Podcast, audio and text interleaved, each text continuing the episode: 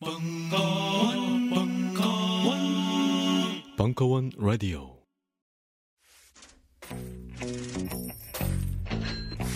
생활경제 코치 박미정의 적정 소비 생활. 내 삶의 적정 연비는 얼마인가? 2부. 2016년 2월 19일 강연. 중요한 건요. 무작정 결산을 하는 게 무슨 의미가 있을까요? 예를 들어 제가 월요일 날 책 사고 점심 먹고 장 봤어요. 오늘 5만 3천 원 썼네. 이게 뭐는 의미가 있어요? 많이 썼어요? 적게 썼어요? 많이 썼어요? 수요일 날 구두 급수선 3천 원 했는데 이날은 적게 써서 아주 굉장히 잘했네요. 쌀이라도 몇 포대 사면 어떻게 되죠? 많이 샀 많이 썼어요? 이상한 거예요. 저는 이걸 왜 쓰는지 모르겠는 거예요. 그냥 확인하는 거 이상의 의미가 있나? 그래서 이거를 또 월 합계를 내죠. 월 합계를 대충 봐서 왜 카드 명세서 확인하시는 분들이 그렇게 쓰는 거죠? 그래서 아 대충 얼마 썼나 해갖고 큰 틀에서 내가 한 200만 원 버는데 한 150 썼구만 이렇게 확인하고 끝내고 의미가 생각보다 없다. 그래서 자 소비 예산을 수립하는 일을 합니다. 왜요? 우리가 결산을 하는 이유는 어, 나라 살림도 똑같아요. 아니 뭔가 기준이 있어야 결산을 하죠. 그쵸? 매일 내가 5만 원을 많이 썼나 적게 썼나가 아니라 얼마를 쓰기로 했는데 그 중에 얼마를 썼냐는 거죠. 그래서 예산을 짜지 않으면 결산하는 게 의미가 없어요. 그래서 여러분들 다 조사하신 걸 토대로 해가지고 수지 균형이 안 맞는단 말이에요. 아 나는 한 달에 한 250을 쓰네. 한 200만 원만 쓰고 살아야 되겠다. 하면은 여러분들이 가지고 계신 내역별로 예산을 배분을 합니다. 근데 저희께 특징이 하나 있어요. 여러분들 표를 보시면 아시겠지만 어떤 특징이 있느냐? 그 상위 카테고리가 있다는 거예요. 그쵸? 상위 카테고리가 뭐냐면 그냥 쫙 나열한 게 아니고요. 주거, 광열비 뭐 이렇게 나열한 게 아니라 상위를 나눴어요. 상위가 어떻게 나눠져 있어요? 첫 번째 게 뭐가 있죠? 고정 지출이 얼마냐. 하나 하나 하나를 본 다음에 총 고정 지출이 얼마냐를 보게 돼 있죠. 그 다음에 두 번째 뭐가 있죠? 가족의 행복이죠. 그 가족은 저기 결혼을 안 하신 분들은 내가 소속된 가족이고요. 결혼하신 분들은 내가 결혼해서 이룬 가족이 아니고 양가 가족을 뜻해요. 양가 가족. 그쵸? 그 다음에 또 뭐가 있어요? 에? 그 다음에 뭐죠? 예, 말 그대로 갱 생활비. 그죠? 먹는 거. 그 다음에 뭐가 있어요? 풍요로운 일상하고 기본 일상하고 구분하시는 능력 되게 중요해요. 왜? 사람마다 다르니까. 어떤 사람은 와인이 기본 일상생활에 들어갈 거고 어떤 사람은 풍요로운 거에 들어가겠죠? 자, 그런데 제가 그냥 그걸 어떻게 구분하는지 알려드릴게요. 사람마다 다르죠? 그런데 우리가 요즘에 이 북한과의 관계에 불안이 있어요. 그래서 저희는 뭘 짜라고 하냐면 전시 지출을 짜게 합니다. 전시 지출 예산. 즉, 아, 대한민국이 상당히 심상치 않다라고 생각을 하고 이럴 경우에는 지출을 어떻게 먹고 사는 데만 써야 되죠? 최소한. 그 최소한을 한번 짜보시는 거예요. 그 다음에 아직 전쟁은 아니니까 하나씩 둘씩 늘려나가는 거죠. 이것도 해도 돼, 저것도 해도 돼 이렇게 예산을 짤 때는 하나씩 줄여나가는 식으로 짜면은 굉장히 스트레스 받아요. 그게 아니라 아예 처음부터 디폴트 값, 초기 값을 기초 아주 최소한 내가 살 수 있다면 어떻게 살 수 있을까? 를 먼저 짜신 다음에 그 다음에 하나씩 둘씩 늘려나가는 방식으로 예산을 짜시는 게 마음이 훨씬 뿌듯합니다. 이 부분은 남성분들 군대 갔다 오신 분들은 이해하실 거예요. 남, 뭐 저는 잘 군대를 안 갔다 와서 모르겠는데 무슨 진돗개령 하면은 어떤 체제로 움직여야 되고 이런 게 있죠. 가족을 운영하고 계시면은 집안에서 가장 이 소득이 끊겼다. 그러면은 이제 혼자 술 드실 게 아니라 가족에게 진돗개령을 발령하셔야죠. 자, 전시지출 체제로 가자 해야지 가족들이 그거에 맞게 시뮬레이션이 돼 있는데 아버지는 아버지대로 돈 못 벌어서 속상하신데 이제 자식들은 자식들대로 아빠 왜 돈도 안 주고 난리냐고 집안에서 폭동나고 이러는 거죠. 그래서 중요한 거는 가정 경제 생활을 가족들과 함께 공유를 얼마 정도를 하고 있느냐에 따라 가족의 경제적 위기 상황에 대한 대처 능력들이 달라진다는 겁니다. 그 어려울 땐 같이 어려워야죠, 가족들이. 어, 아빠가 어렵든지 말든지 나는 유학생활 계속 해야 되는 건 아니잖아요. 같이 그런 게 의논이 되고 시뮬레이션이 돼 있느냐. 그래야지 풍요로울 때도 우리가 풍요로워 다행인 거죠. 그래서 기본 예산을 그렇게 한번 짜보시라. 그게 기본 일상과 풍요로운 일상을 나누는 기준이에요. 이해 가시죠? 자, 그 다음에 뭐죠? 항목? 차량. 또 하나의 가족. 아이만큼 들어가요. 그래서 가족입니다. 아이만큼 씻겨야 돼요. 아이만큼 밥도 먹여야 되고요. 그래서 차량은 또 하나의 가족이고 이변이 없는 한 사람들이 그러죠. 아 저는 경차고요. 뭐 그냥 뭐 아반떼급 정도 타고 있고요. 뭐 저는 한 달에 주유비 한 20만 원 들래나? 주유비만 들어갑니까 차에? 뭐가 있어요? 거기 보니까 예 보험. 어떤 남성 저기 청년이 저한테 그러더라고요. 차를 되게 싫어하시나 봐요. 그래서 저한테 차를 싫어하는 게 아니고 서울 경기권에서는 유지비 너무 많이 들죠. 지방에 사시는 분들은 좀 어쩔 수 없을 수도 있는데 서울 경기권에서는 뭐 대중교통 잘 돼 있어요. 그래서 이게 괜히 가지고 계셔서 차를 안 쓰고 안 쓰고 안 쓰려고 노력하느니 한번 확 없애보셔라. 어떤 느낌이 드는지라고 그냥 제안을 드리는 거예요. 차가 나쁜 건 아니니까. 그래서 차의 비용이 얼마 드는지. 예? 아 그러세요? 아 그쵸. 우리 차라리 택시를 타도 그쵸. 예. 굉장한 분이 오셨습니다. 자, 그래서 찬을 한번 조사해 보는 거예요. 이것도 반성하지 마시고 그냥 조사. 자, 그 다음에 또 뭐 있죠? 자녀. 자녀 이거 쓰다가 이제 제가 역효과가 좀 있어요. 이거를 쓰시던 분들이 이제 여성분들 중에 결혼을 하지 말아야 되겠다 하는 뭐 오- 요상한 결심을 하게 하는 예, 자녀 항목이 되게 많죠. 이 결혼하신 가정은 자녀에 대한 들어가는 비용이 만만치가 않습니다.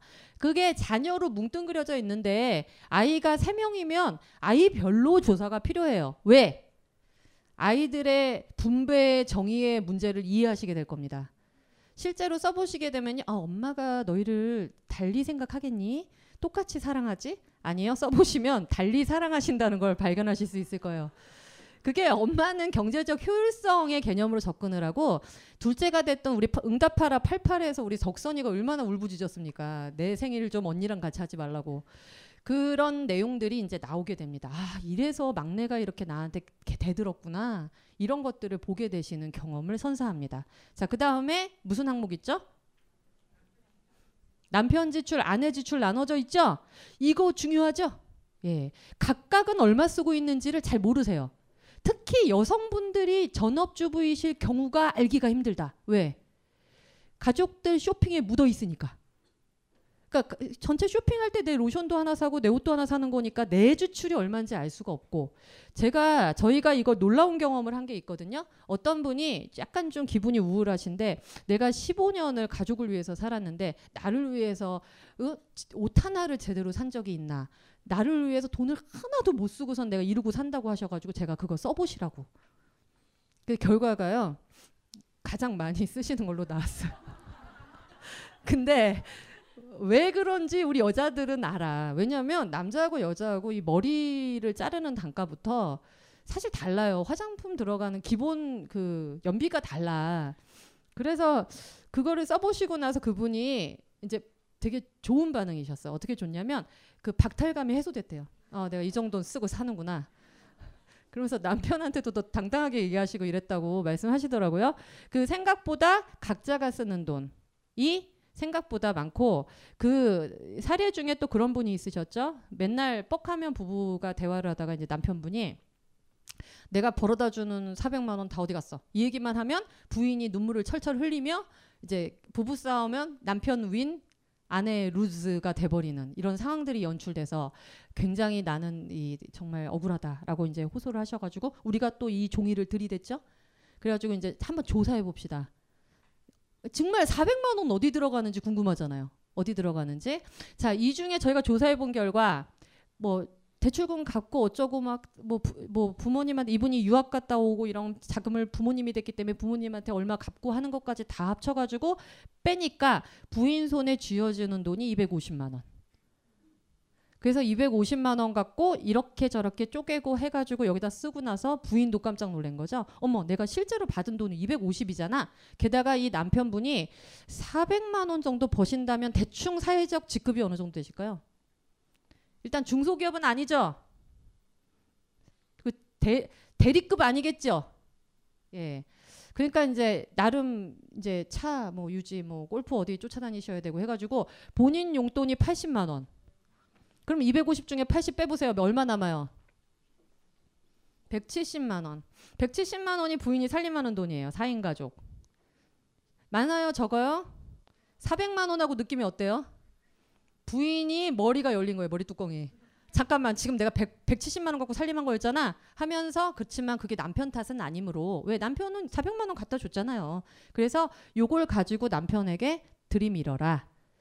숫자로 팩트로 대화하라 이따 얘기할 겁니다. 당신이 내가 살림을 얼마나 열심히 하고 있는지를 몰라 이렇게 하는 게 아니고요.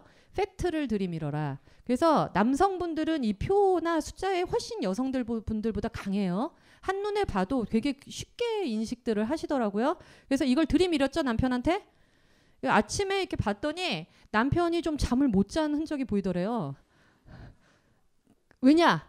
남편한테 줄 때 어떻게 했냐면 이 중에 왜냐면 저축을 못 하고 사시니까 당신은 400만 원은 어디 갖고 저축도 못 하고 사냐고 핀잔을 들었기 때문에 부인이 이제 대단히 공손한 어투로 당신이 좀 찾아줘 어디를 줄여서 저축을 하면 좋을지 이러고선 그 종이를 들이밀고 주무신 거예요.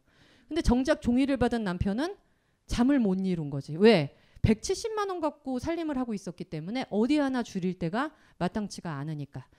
남편의 이제 아침에 다크서클이 얼굴 반을 가린 남편이 이제 부인한테 얘기를 한 거죠. 여보, 내가 한 달에 30만 원만 쓸 테니까 우리 50만 원씩 저축하자. 결론을 이렇게 냈다는 거죠. 자, 근데 부인은 두 가지의 혜택을 얻었습니다. 1번, 저축을 할 수 있게 됐죠? 그 남편한테 쪼임을 받지 않고 저축을 하게 된 거. 2번, 남편이 용돈 중에 80만 원이라는 용돈 중에 30만 원만 쓰게 됐으니까 이 담배를 끊을 수밖에 없는 거예요. 그래서 남편의 금연을 이뤄냈다는 거 아닙니까? 자, 경제적 관리가 이렇게 중요해요.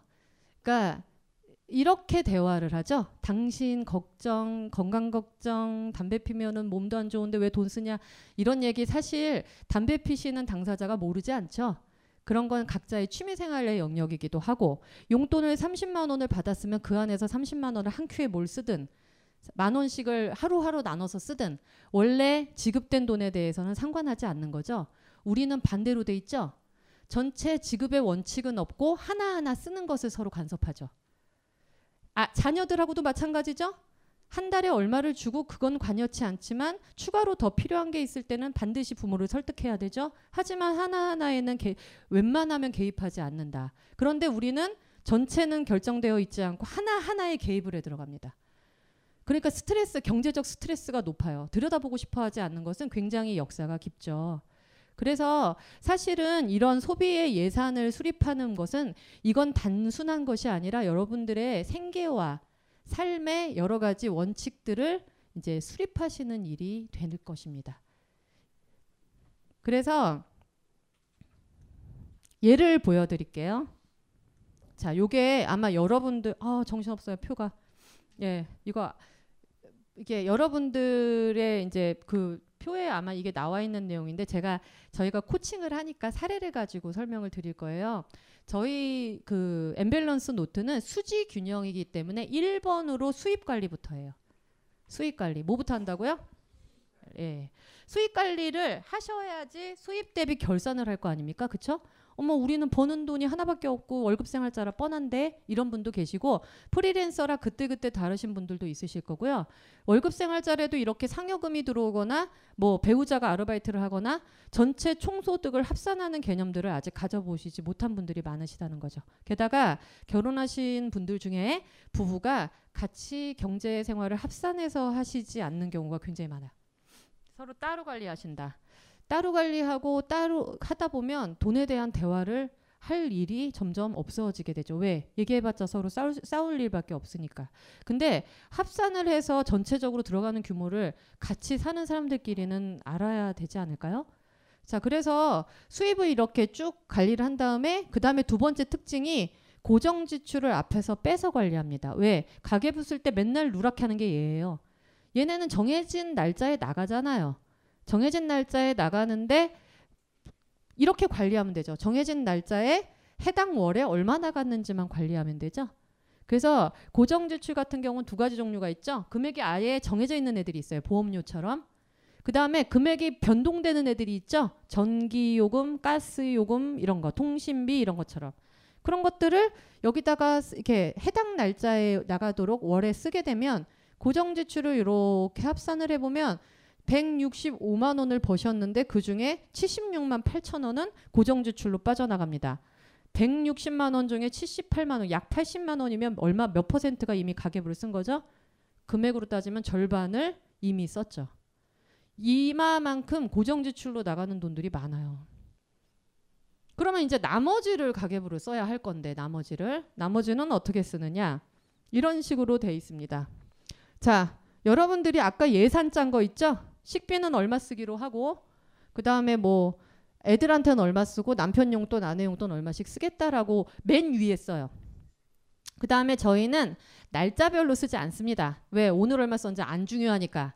자 오늘 제가 장 보고 책 사고 했던 거를 어떻게 쓰느냐 여기 보시게 되면 장 본 거는 식비에다가 쭈루룩 쓰죠. 날짜에 관계없이. 그 다음에 같은 날짜에 썼더라도 아이들을 위해서 산 것은 이쪽에 씁니다. 선분류를 해서 씁니다. 그리고 세로로 더합니다. 그러면 그 달의 결산이 자동으로 됩니다. 이해 가시죠? 회계를 위해서 쓰는 거예요. 지출 내역을 확인하는 작업보다 회계 작업이 훨씬 중요해서 이렇게 씁니다. 자, 보니까 예산은 30만 원이었건을 지금 쓴 결산을 보니 34만 7,519원을 썼네요. 그래서 이번 달은 마이너스 4만 7천 원. 마이너스 났다고 너무 걱정하고 우울해하실 필요가 없다. 왜? 이것은 다음 달로 2월 됩니다. 어떻게? 여기 보시면 전월 이월금이라는 표시가 있어요. 다음 달에서 깎이는 거지 뭐. 그쵸? 그 다음 달에서 근데 이게 달라요 그때 그때마다 월마다 특히 5월 같이 어린이날도 있고 이럴 때는 또 많이 들어갈 수도 있고요 2월 달은 날짜가 짧아요 그래서 돈이 또 남을 수도 있어요 그쵸 그렇게 해가지고 이 균형을 1년을 맞춰요 1년을. 그러니까 그때 그때 뭐 플러스다 마이너스다에 너무 연연해 하지 않고. 또 어떤 분들은 여기서 남았네 하고 여기다 갖다 붙여요 마이너스 나니까. 자 그렇게 하면은 분식 회계다. 여러분들 나라에서 분식했다 기업에서 했다 그러면 우리가 분노하지만 제가 이 일을 오래 해보니까 7, 8년을 해보니까 분식회계는 인간의 본능이에요.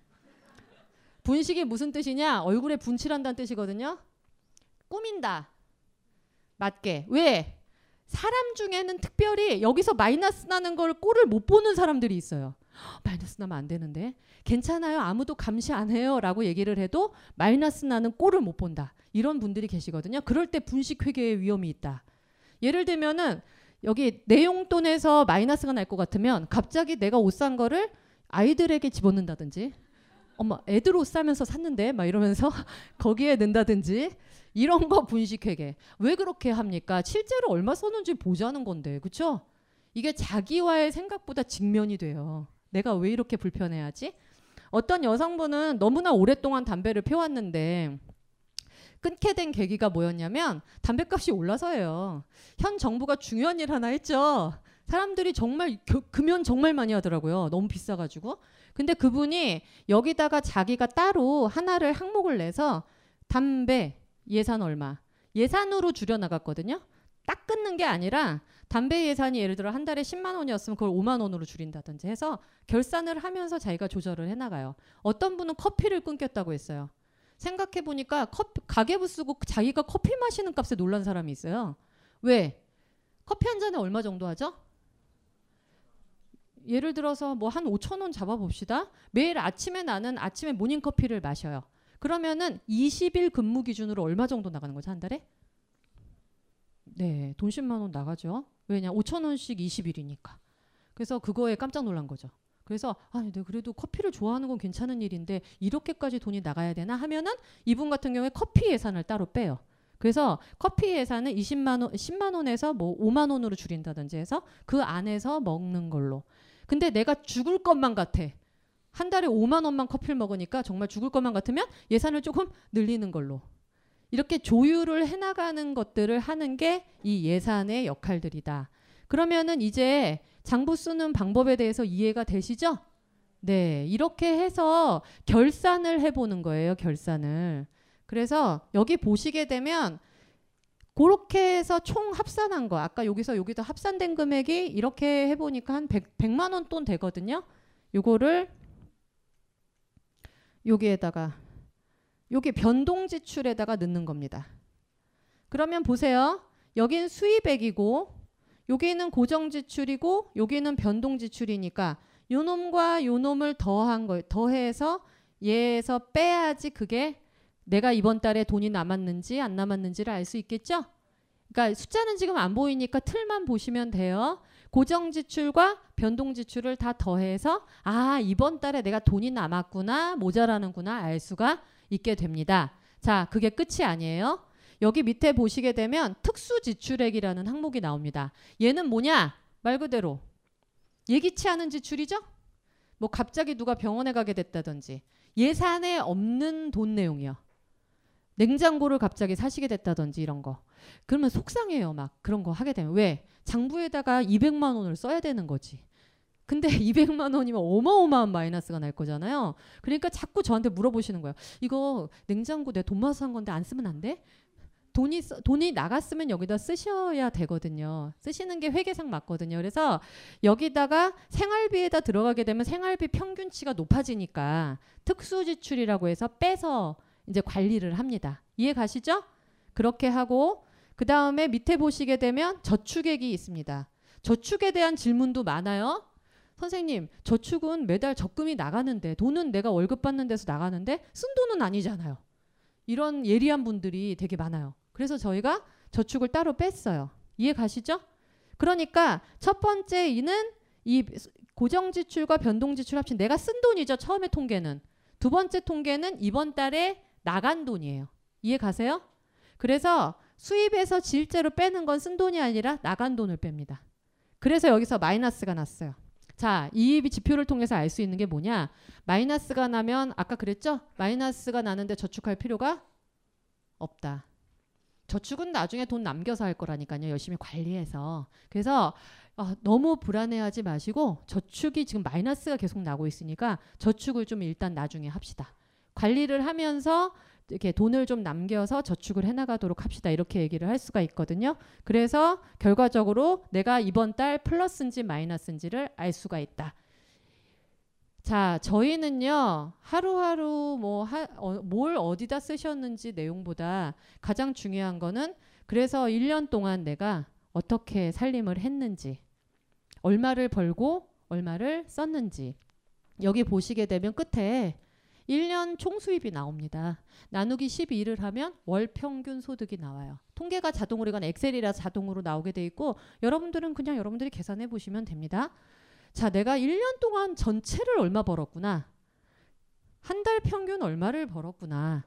이런 거를 보시는 건 되게 중요해요.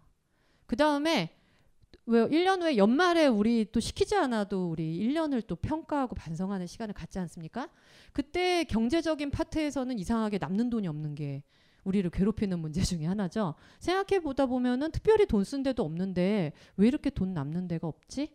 라는 생각이 드실 겁니다. 그렇죠? 그랬을 때 보시게 되면은 여기에 여러분들이 어디다 돈 썼는지가 나와요. 그렇죠? 특수 지출 같은 데 보시게 되면 아, 내가 그래도 올해에는 동생 조카들 선물이라도 해줬구나. 그래도 올해에는 내가 여행 제주도 한번 갔다 왔네. 그럼 돈 쓴 게 어디다 썼는지를 알죠. 내가 쓰 그러려고 돈 벌었죠. 그런 내역들을 확인하면서 단순히 잔고로 나의 1년을 평가하지 않게 됩니다. 이게 저 같은 경우는 일곱 장이 있어요. 그렇겠죠? 제가 개발한 거니까. 자, 저 혼자 7년 썼어요. 근데 제가 가계부 쓰기가 너무 싫어가지고 개발한 거거든요. 주변에 친구들한테 얘기해줬더니 친구들이 하나씩 둘씩 쓰기 시작하는 거예요. 그래서 여기까지 왔어요. 그러니까 이게 정답이 아니라 제가 이렇게 써왔다는 거예요. 소개하는 거예요, 지금. 여러분들도 근데 저는 이 장부가 저한테 인생에서 너무 소중해요. 왜냐하면 이사 이 중에 이사 한 번 했거든요, 제가. 이사 전집과 이사 후집의 연비 비교가 돼요. 그렇겠죠? 이렇게 다 적어놨으니까 아 전기는 예전 집이 훨씬 적게 나오네. 가스는 이, 이번 집이 훨씬 적게 나오네. 이런 걸 알 수가 있어요.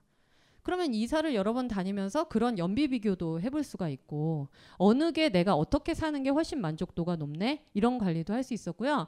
이거 쓰면서 저는 고정 지출을 들- 째려보면서 많이 줄였어요. 고정 지출을. 고정 지출이 무서워요. 그 어쩌다 한 번씩 여러분들 여행 가고 이러시는 거 100만 원 쓰면 월할 계산하면 10만 원 돈 되는 거거든요.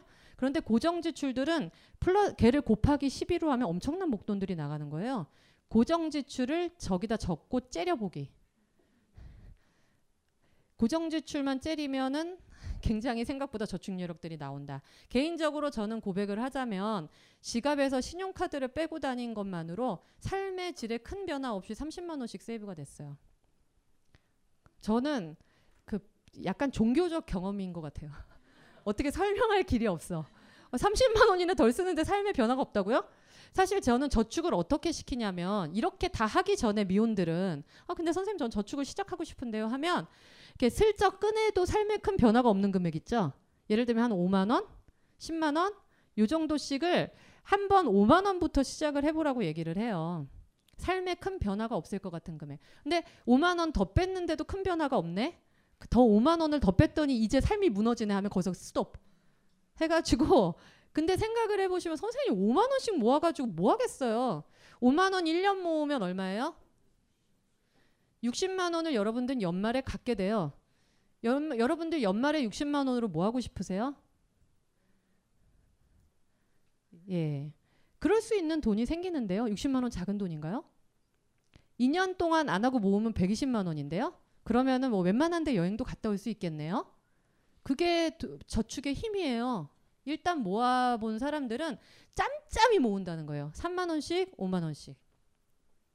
그래서 모아서 내가 쓰고 싶었던 데 쓰고.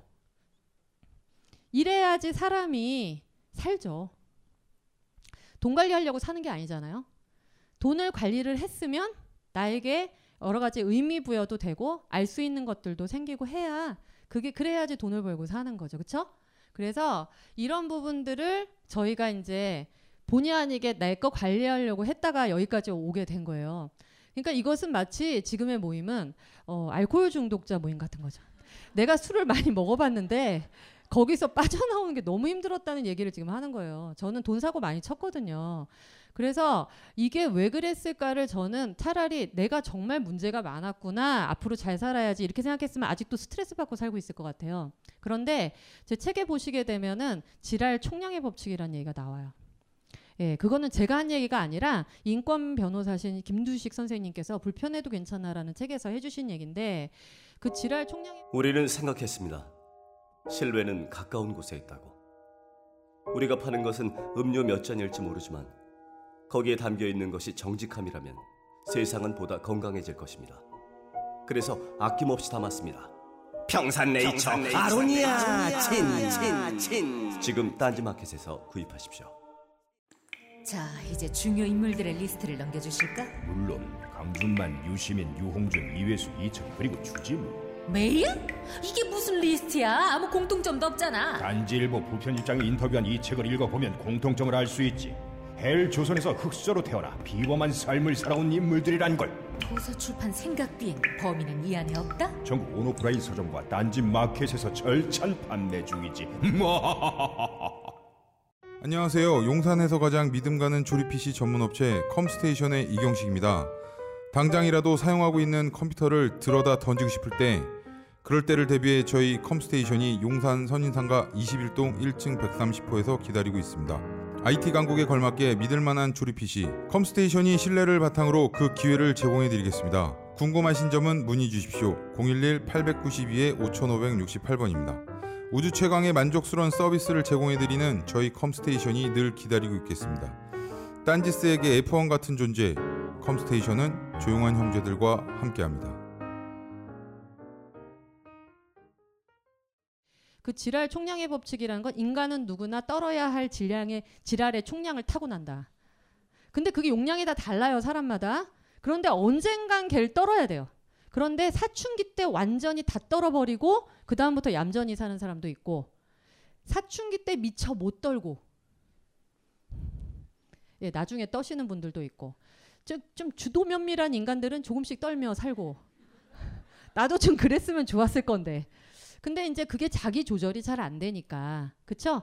그래서 김두식 교수님은 딸이 이제 사춘기 딸인 것 같은데 딸이 막 이유도 모르게 막 화내고 막 난리치고 하면 그냥 부부가 이렇게 쳐다보면서 제가 소진 지랄을 소진하고 있구나 이렇게 생각을 한대요. 왜 그러니 이런 거 묻지 않는다는 거죠. 그냥 그렇구나라고 봐준다는 거예요. 그 그래야지 부모도 사니까. 자, 그래서 그 여러분들도 마찬가지예요. 돈을 관리를 하다 보면 저 같은 경우도 드는 생각이 제가 이렇게 관리를 해야 되겠다 생각했던 것들은 그 부조리와 혼란 속에서 질서를 잡아 나갈 필요성들을 이제 느꼈기 때문이에요. 처음부터 어렸을 때부터 질서를 중심으로 하면 얘네들은 나중에 지랄을 떨게 돼 있다. 그래서 여기 계신 부류를 좀 나누면 연배가 좀 있으신 분들은 질서를 이제 잡아나가시는데 도움을 좀 받으셨으면 좋겠고요. 젊은 층들은 여기에 얽매이지 말고 하던 지랄을 계속 떨어라. 예, 왜? 항상 저는 청년 강의를 할 땐 그렇거든요. 선생님, 저는 돈을 너무 모으지 못하고 쓰는 것 같아요. 모아야 할 텐데요. 그래서 왜?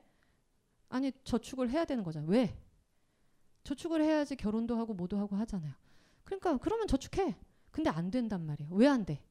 그러니까 계속 제가 가이드를 주는 게 아니고 본인이 그런 이유들, 자기가 왜 돈을 모을 수 없고 왜 계속해서 돈을 쓰고 싶고 하는 이유들을 자기가 써보면서 느낄 수밖에 없거든요.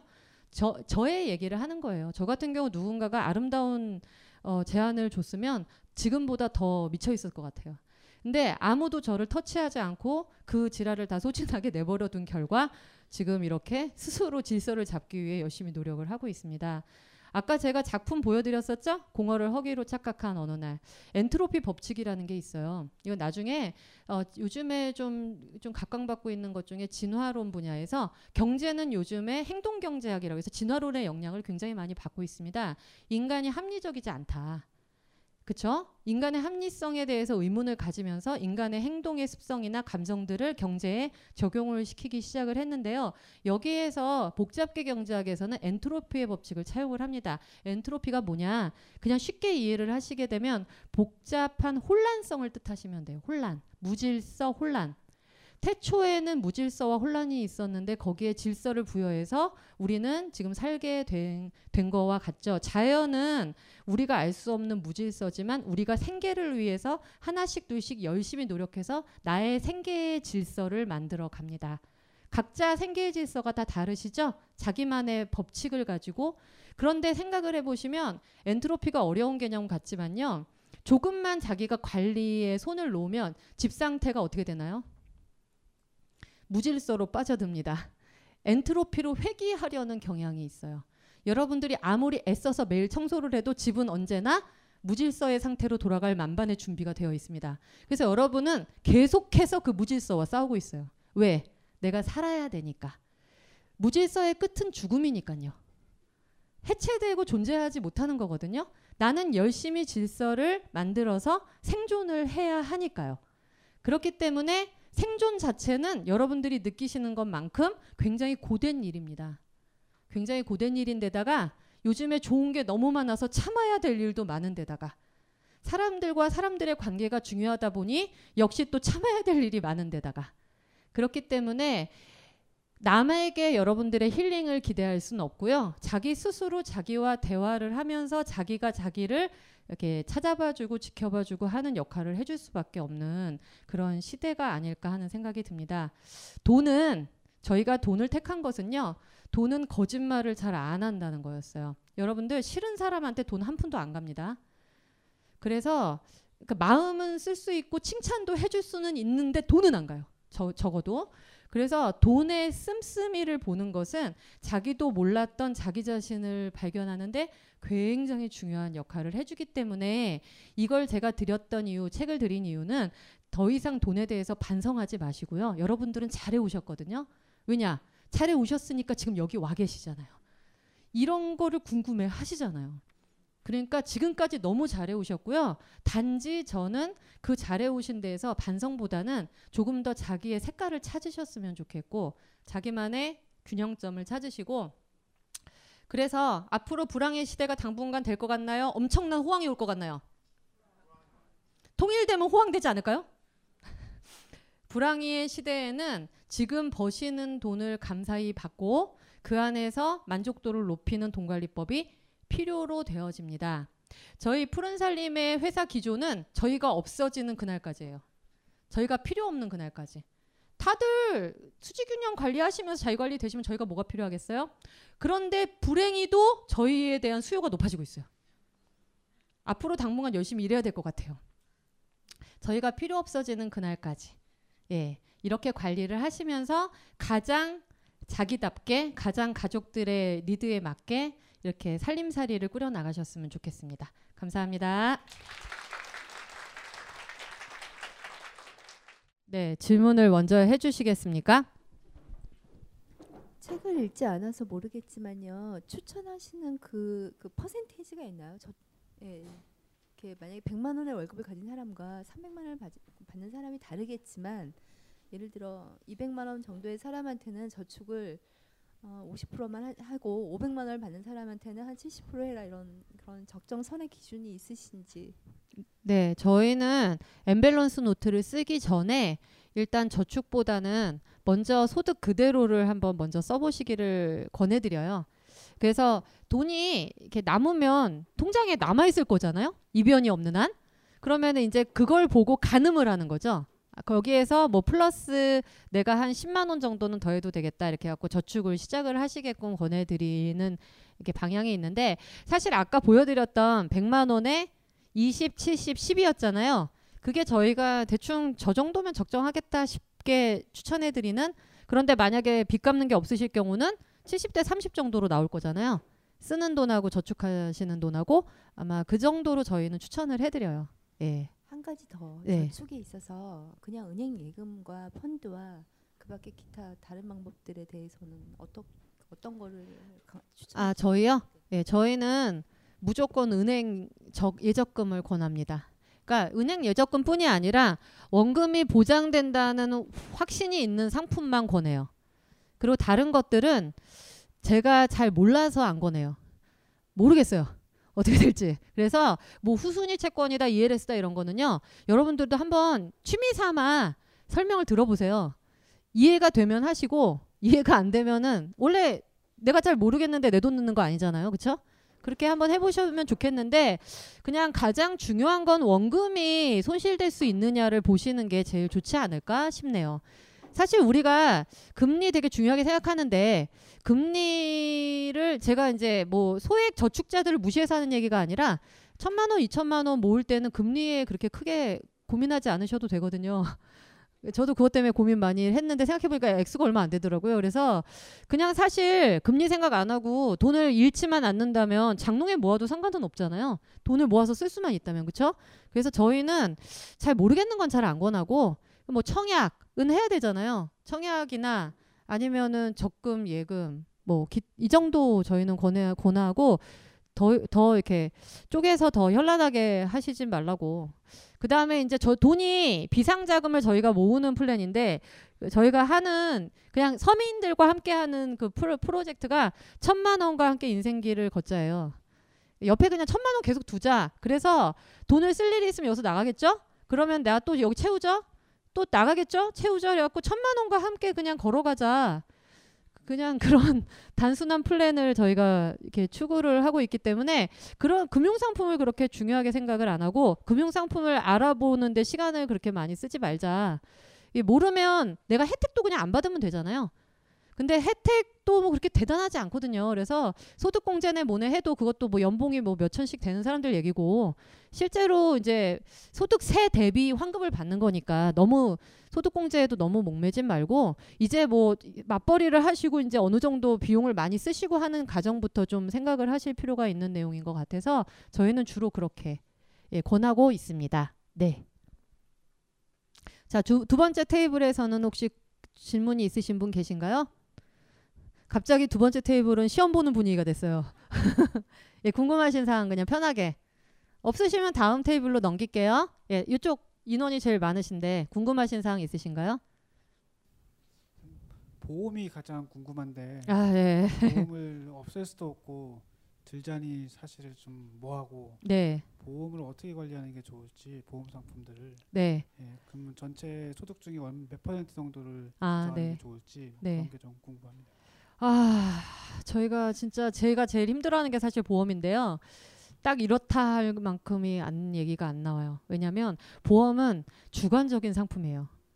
그러니까 저희가 어떻게 얘기를 해도 이게 뭐 설계사가 이모님이거나 뭐 아- 암에 걸려본 경험이 있거나 뭐 지- 아, 뭐 가족 중에 뭐 엄청 병원비 때문에 돌아가셨거나 하면 아무 소용이 없거든요. 저희 설명들이 그래가지고 이렇게 일단 기본 여기 계신 분들은 그냥 캐주얼하게 기본 가이드 말씀드리면 저희는 10%도 많다고 생각해요.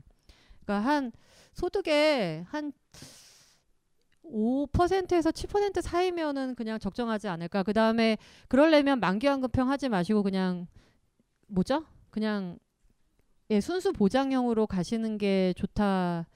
만기환급형 하실 거면 저축은 그냥 따로 해라. 이렇게 말씀을 드리고요. 그 다음에 그 종신보험은 이- 제가 그냥 저기 러프하게 말씀드리니까 이렇게 제 말에 어폐가 있을 수도 있는데 그냥 참고만 하세요. 종신보험보다는 정기보험을 권하고요. 왜냐하면 죽을 때 꼭 월급 나와야 되는 건 아니잖아요. 후세를 위해서긴 하지만 80세 이후에 돌아가시는 건 저는 자연사라고 보거든요. 그래서 조기 사망만 보장하는 게 낫지 않을까? 조기 사망이 뭐죠? 사람은 누구나 한 번은 죽는데 아직 죽으면 안 될 때가 있어요. 뭐 아이가 너무 어리다든지 네, 부모님을 간병하고 있는데 내가 먼저 가면 안 된다든지 뭐 이런 것들 있죠. 대출이 너무 많아서 내가 가면 큰일 난다든지 그럴 때에 그 기간까지만 보험을 들고 그 다음에 이제 한 70세, 80세 되셔서 돌아가시는 건 너무 다 자연스럽고 당연한 일이니까 종신보험 말고 그냥 어느 시점까지는 사망 보장을 하고 그 뒤에는 그냥 가면은 가는 거라고 생각하는 게 현재 비용을 줄일 수 있지 않을까. 그다음에 이렇게 뭐 안보험이다 뭐다 이렇게 많이 가입하신 분들 있으시면요. 그냥 두 개, 세 개 있으면 그냥 하나만 유지하시고 나머지는 그냥 과감히 해결하셔도 좋을 것 같고 음, 그다음에 이제 우선순위니까요. 정해진 여력에서 이제 가족이 있으신 분들은 어른 보험과 아이 보험 중에 뭘 먼저 하면 좋으냐 하면은 아이 건 다 치우셔도 돼요. 부모님 건강하시면 애들은 대충 다 해주실 수 있잖아요. 부모님한테 문제 생기면 애들이 문제인 거지. 그래서 가장 경제적 가장의 보험이 우선이에요. 그 집에서 가장 주 수입원이 되는 사람의 소득을 대체하는 거거든요. 그 사람이 없어질 때를 대비해서. 그래서 그렇게 하시고 그다음에 생명보험이랑 실손 손해보험 중에 어떤 거를 유지하고 어떤 거를 없앨까요 하면은 저희는 이게 어느 게 맞다가 아니라 저희가 추천을 해드린 거 그냥 실손형 살아있을 때 위험 다치거나 병나거나 이런 것을 보장하고 죽는 위험을 보장하지는 말자. 그 죽, 돌아가시면 어쩔 수 없는 거니까. 그래서 그런 부분들을 주로 이제 저희가 말씀을 드리는데, 예, 보험 같은 경우는 저희가 어떤 일이 있었냐면, 제가 예전에 있었던 회사인데, 예, 설계사가 안보험이 뭘 세 개씩이나 있으세요. 그러면서 이거 두 개는 정리하시고 하나만 남기셨으면 좋겠어요. 이렇게 얘기를 했대요. 근데 그분이 세 개를 다 없애신 거죠. 왠지 손에 뭘까 속은 느낌이 드셨대요. 근데 그분이 암 판정을 받으셨거든요. 그래서 이제 오셔가지고 그 설계하신 분한테 저 이거 어떻게 좀 할 수 없냐라고 하시는데 사실 설계사는 어떻게 할 수 있으며 이런 일들이 보험은 발생이 될 수 있기 때문에 함부로 가입하신 내역들을 가지고 없애라 말아라고 설계사들은 얘기를 못 하게 돼 있어요. 저희 설계사들은 저희가 상품 설계하는 사람들도 아니기 때문에 그래서 기본 가이드라는 부분들은 저희가 사망 보장을 한 60세에서 65세까지만 봐요. 저희는 그 다음에 어, 진단금은 이제 가족력을 봅니다. 가족 중에 심혈관계 질환으로 돌아가신 분이 계시면 심근경색 진단금을 넣으시는 게 좋고요. 가, 심혈관계는 대부분 유전됩니다. 그 다음에 뇌혈관계로 돌아가신 분 계시면 뇌혈관계 질환 넣고요. 암 가족력 있죠. 그래서 암 넣고요. 그 다음에 나머지는 실손형. 실손형이 뭐죠? 병원에서 청구되는 대로 나오는 거죠. 그것만 유지를 하시는 게 어떠냐 이렇게 하면 여성분들을 기준으로 이렇게 해서 안보험 따로 하고 실손형으로 하면은 대충 5, 6만 원 선에 설계가 가능해요. 우체국 같은 데서 하셔도 되고요. 그래서 너무 많은 보험료가 들어가고 있다면 한번 다시 보시면 좋은데 아 맞아 오늘 교육 받고서 이제 한번 내가 리모델링을 해보겠어 하고 인근의 설계사한테 연락하시지 마시기 바랍니다. 그러면은 제가 설계사를 나쁘게 말하는 거 아니에요. 그 훌륭하신 분들이신데 어, 보험회사의 수익 구조가 어떤지만 그냥 말씀드릴게요. 여러분들이 보험을 계속 유지하고 있으면 보험회사 수익 구조는 별로 도움이 안 되고 여러분들이 계속 신규 계약을 해주셔야지만 보험회사 수익 구조에 유, 도움이 되기 때문에 종전에 있던 보험을 정리하고 새로운 보험을 가입하실 것을 계속 권할 겁니다. 새로운 보험 상품이 예전 상품보다 좋을 리가 없어요. 보험회사는 손해율을 줄이는 방법으로 상품을 보완했을 것이기 때문입니다. 그래서 가급적이면 옛날 거를 세 개 더 좋지 않아요? 옛날 거보다 하시지 마시고 그냥 가급적 그동안 가입하셨던 거 유지하시는 방향으로 하시는 것을 권해드리고요. 어떤 게 더 좋아요는 거의 없어요. 보험료를 많이 내는 만큼 많이 보장을 받으시고요. 적게 내는 만큼 적게 보장을 받으십니다. 예, 그렇기 때문에 그 하나하나의 혜택 때문에 여러분들 헷갈리시는 거거든요. 아, 내가 비용 내는 만큼 그냥 보장 받는 게 거, 거겠거니 그러면 적게 내시면 기대를 많이 안 하시면 되죠. 그렇죠? 그리고 보험과 저축의 쌍곡선이라는 게 있어요. 보험은 언제가 경제적으로 이득이냐면 젊어서 사건 사고가 벌어졌을 때죠. 보험료를 다 안 냈을 때. 보험금은 탈 때. 그쵸? 근데 이게 어, 나쁜 게 아니고요. 그러려고 보험 드는 거예요. 그 내가 아직 돈을 많이 못 모으는 나이인데 문제가 생기면 다 문제 가족들에게 문제가 되니까. 그런데 60세 50세를 전후해서는 역전이 발생이 돼요? 보험을 갖고 있는 것보다 뭐 갖고 있는 게 나아요? 돈을 갖고 있는 게 낫잖아요.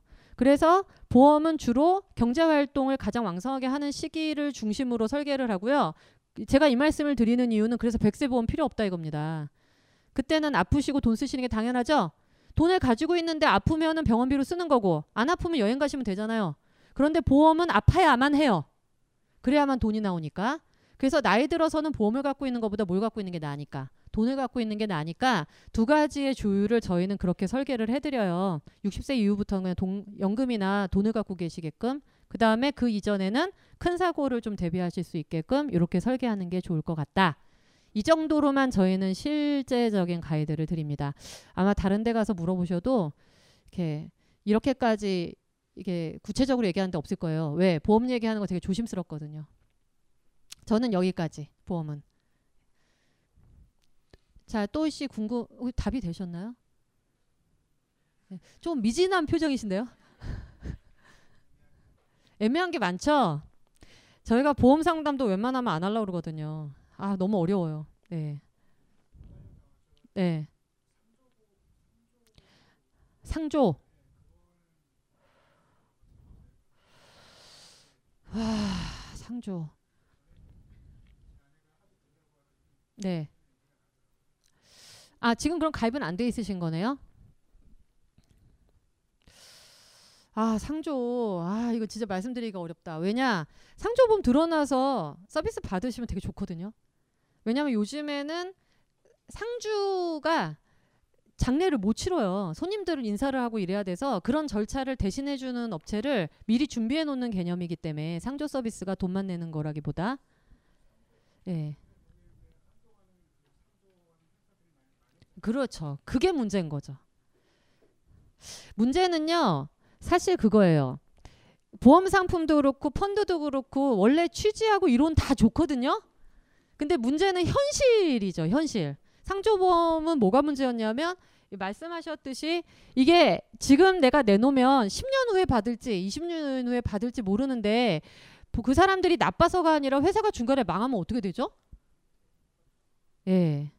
상조 말이 상조인데 서로 돕는 건데 근데 이제 그런 부분들이 있어서 그게 좀 어려운 부분이기는 해서 지금 국가적으로는 그거에 대한 손해배상을 상조보험의 일부는 국가가 보증을 한다든지 아니면 장례식장 큰 병원들과 연계가 돼 있다든지 이런 식으로 보완 대책을 찾고는 있는 걸로 알고 있어요. 근데 예, 조금 먼 얘기라 이게 이제 부모님들이 한 8순 넘어가시면 그때 가입을 하라는 얘기도 있고 예, 그렇습니다. 어차피 돈은 다 내야 돼요.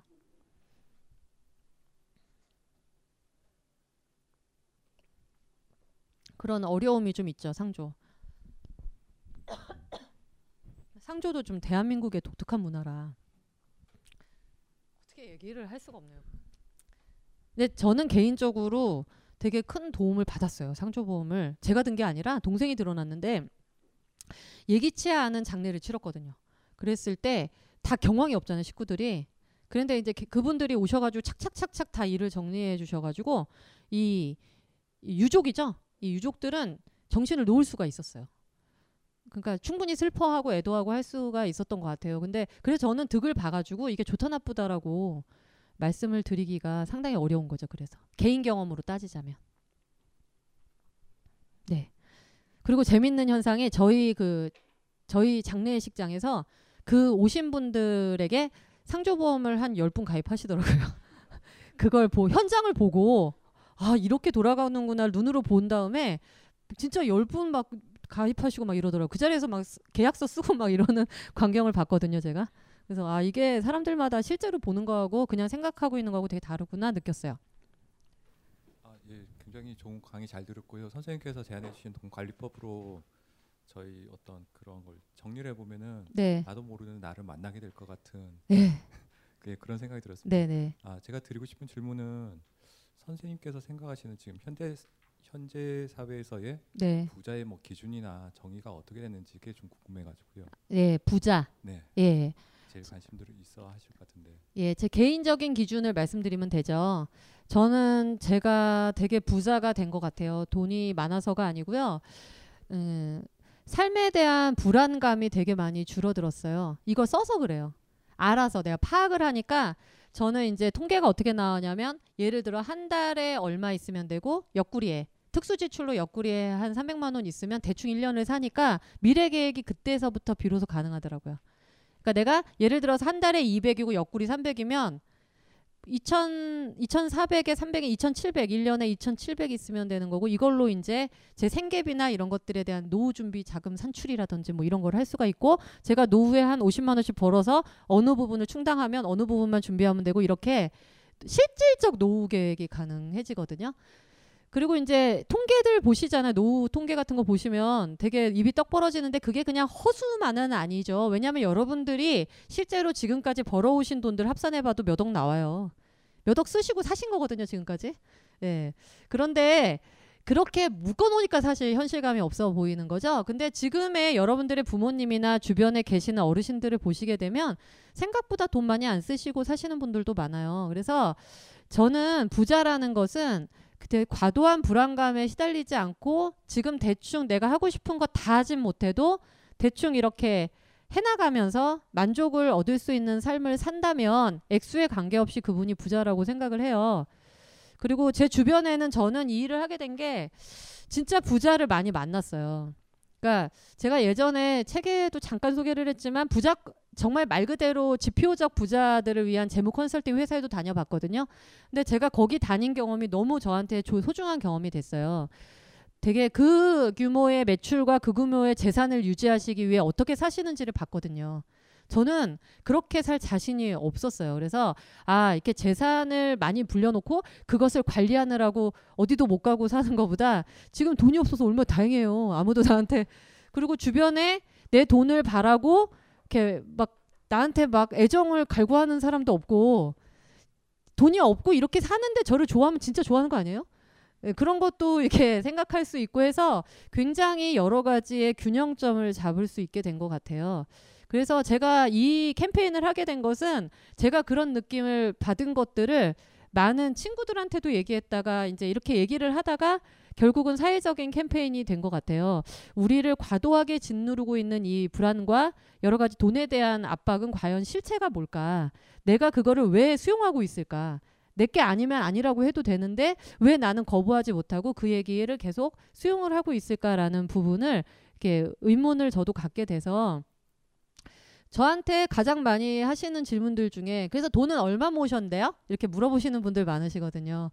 그러면 저는 여기 계신 분들에 비해서 굉장히 강사로 설 자격이 없는 사람이에요. 최근까지 저는 예전에 저질러 놓은 일로 인한 엄청난 일들을 겪었기 때문에 그렇지만 지금 저는 제가 강의를 하고 있다고 생각하진 않거든요. 저는 지금까지 제가 생각했거나 느낀 걸 말씀을 드렸고 여기 계신 분들은 아마 취사 선택을 하셨을 거예요. 아, 제, 저 부분은 내가 공감이 간다. 저 부분은 좀 아닌 것 같다라고 분명히 능동적으로 다 이해하실 수 있는 수준이 높으신 분들이 오시기 때문에 서로 이렇게 일대 다 커뮤니케이션을 하는 개념이잖아요.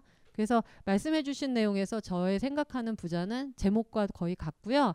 이렇게 불안보다는 만족의 그 부분이 점점 커져 나간다라고 한다면 돈을 쓰고도 굉장히 이렇게 만족감의 부자들이 될 수 있을 것 같습니다. 예.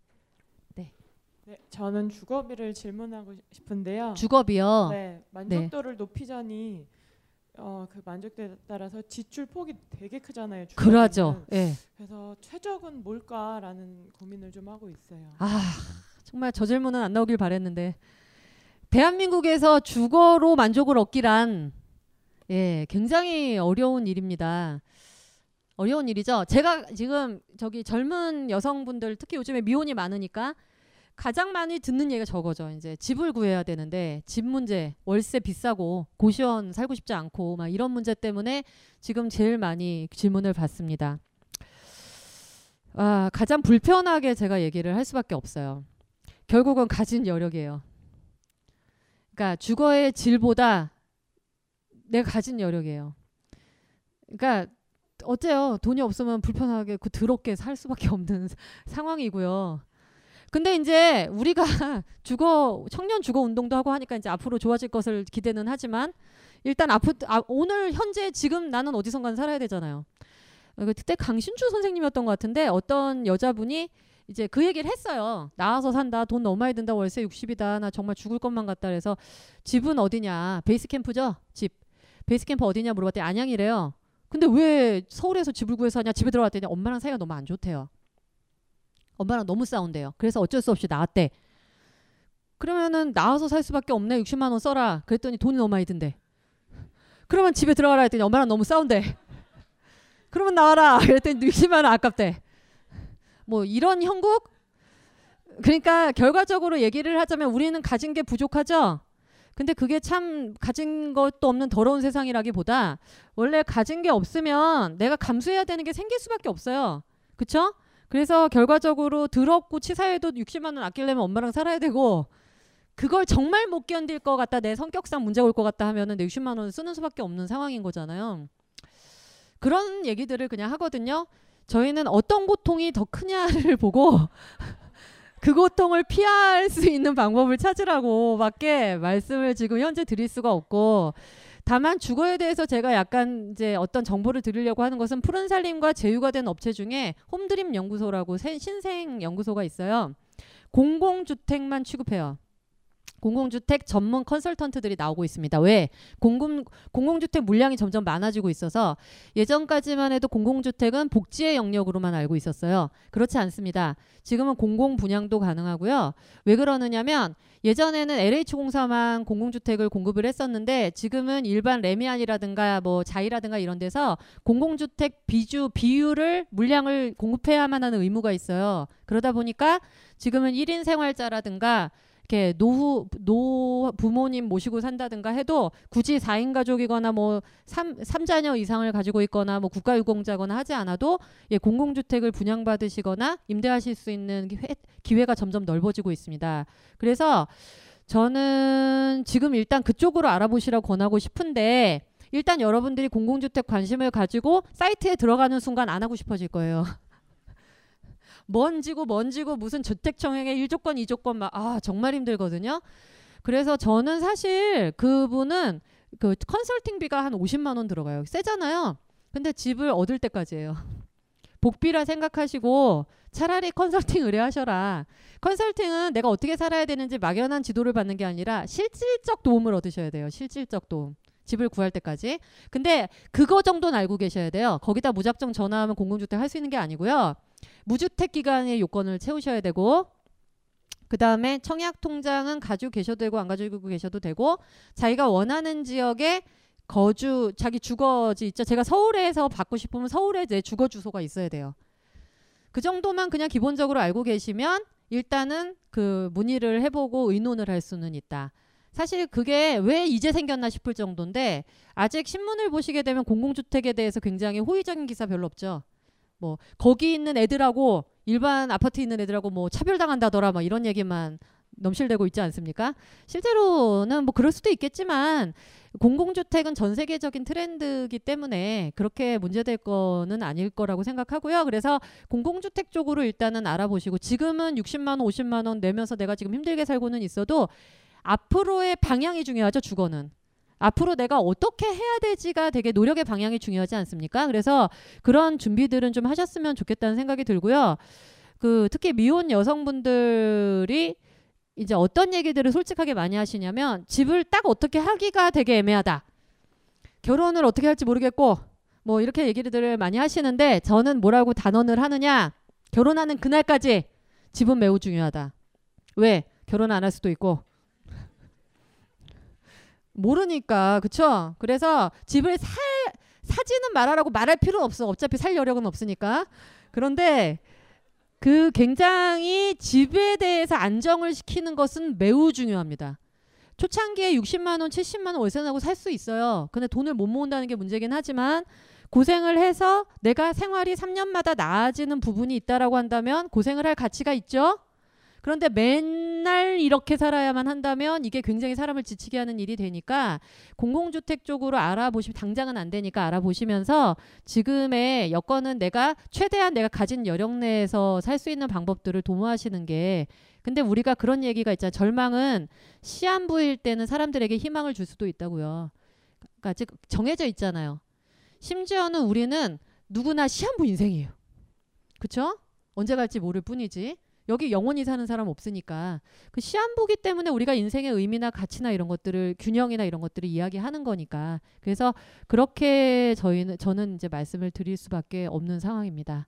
예 그리고 뭐 전세냐 이제 월세냐 이것도 많이 물어보시거든요. 전세가 더 위험해지고 있어요. 전세 이거는 꼭 말씀을 드리고 싶어요. 전세는 남들이 외국인들이 보기에는요. 전혀 얼굴도 알 수 없는 사람에게 거액의 돈을 준 후 집을 그냥 사는 이상한 행위라는 거예요. 굉장히 큰 돈이거든요. 전세가 유지되려면 집값이 많이 올라야 돼요. 그래야 집주인이 이익이라는 걸 보니까. 그런데 집값이 떨어지거나 그냥 유지되고 있을 때 전세제도부터 제일 먼저 타격을 받습니다. 그런데 전세금 보증금은요 생각보다 법적 보호가 안 돼요. 왜냐하면 보증의 액수의 한도가 매우 미미해요. 2,500만 원, 3천만 원 요 수준입니다. 그래서 전세 사시는 분들은요. 첫 번째 등기부 등본을 먼저 자주 확인을 해볼 것. 집주인의 직업을 확인해 볼 것. 집주인이 교수 공무원 이러면 가압류 들어갈 수 있으므로 안심을 하셔도 좋지만 사업가나 25세 청년이거나 이러면 다시 한번 생각을 좀 해보셨으면 좋겠다는 거. 그래서 지금은 전세 보증금에 대한 안전관리 계획을 세우시는 시국이에요. 집값이 떨어지고 있기 때문에. 그래서 자꾸만 전세 월세 안 내려고 전세 알아보시는 게 아니라 월세 몇 푼보다 보증금이 훨씬 크죠. 보증금에 대한 안전 대책을 꼭 세우시기를 권해드리고 있습니다. 네. 집, 어, 없으시면 정리해도 될까요? 네. 지금 딱 37분, 예, 7분 정도 오버가 됐네요. 오늘 긴 시간 고생 많으셨고요. 예, 다음 기회에도 뵐수 있었으면 좋겠습니다. 감사합니다. 이 강의는 벙커원 어플에서 동영상으로도 시청하실 수 있습니다. 벙커원 라디오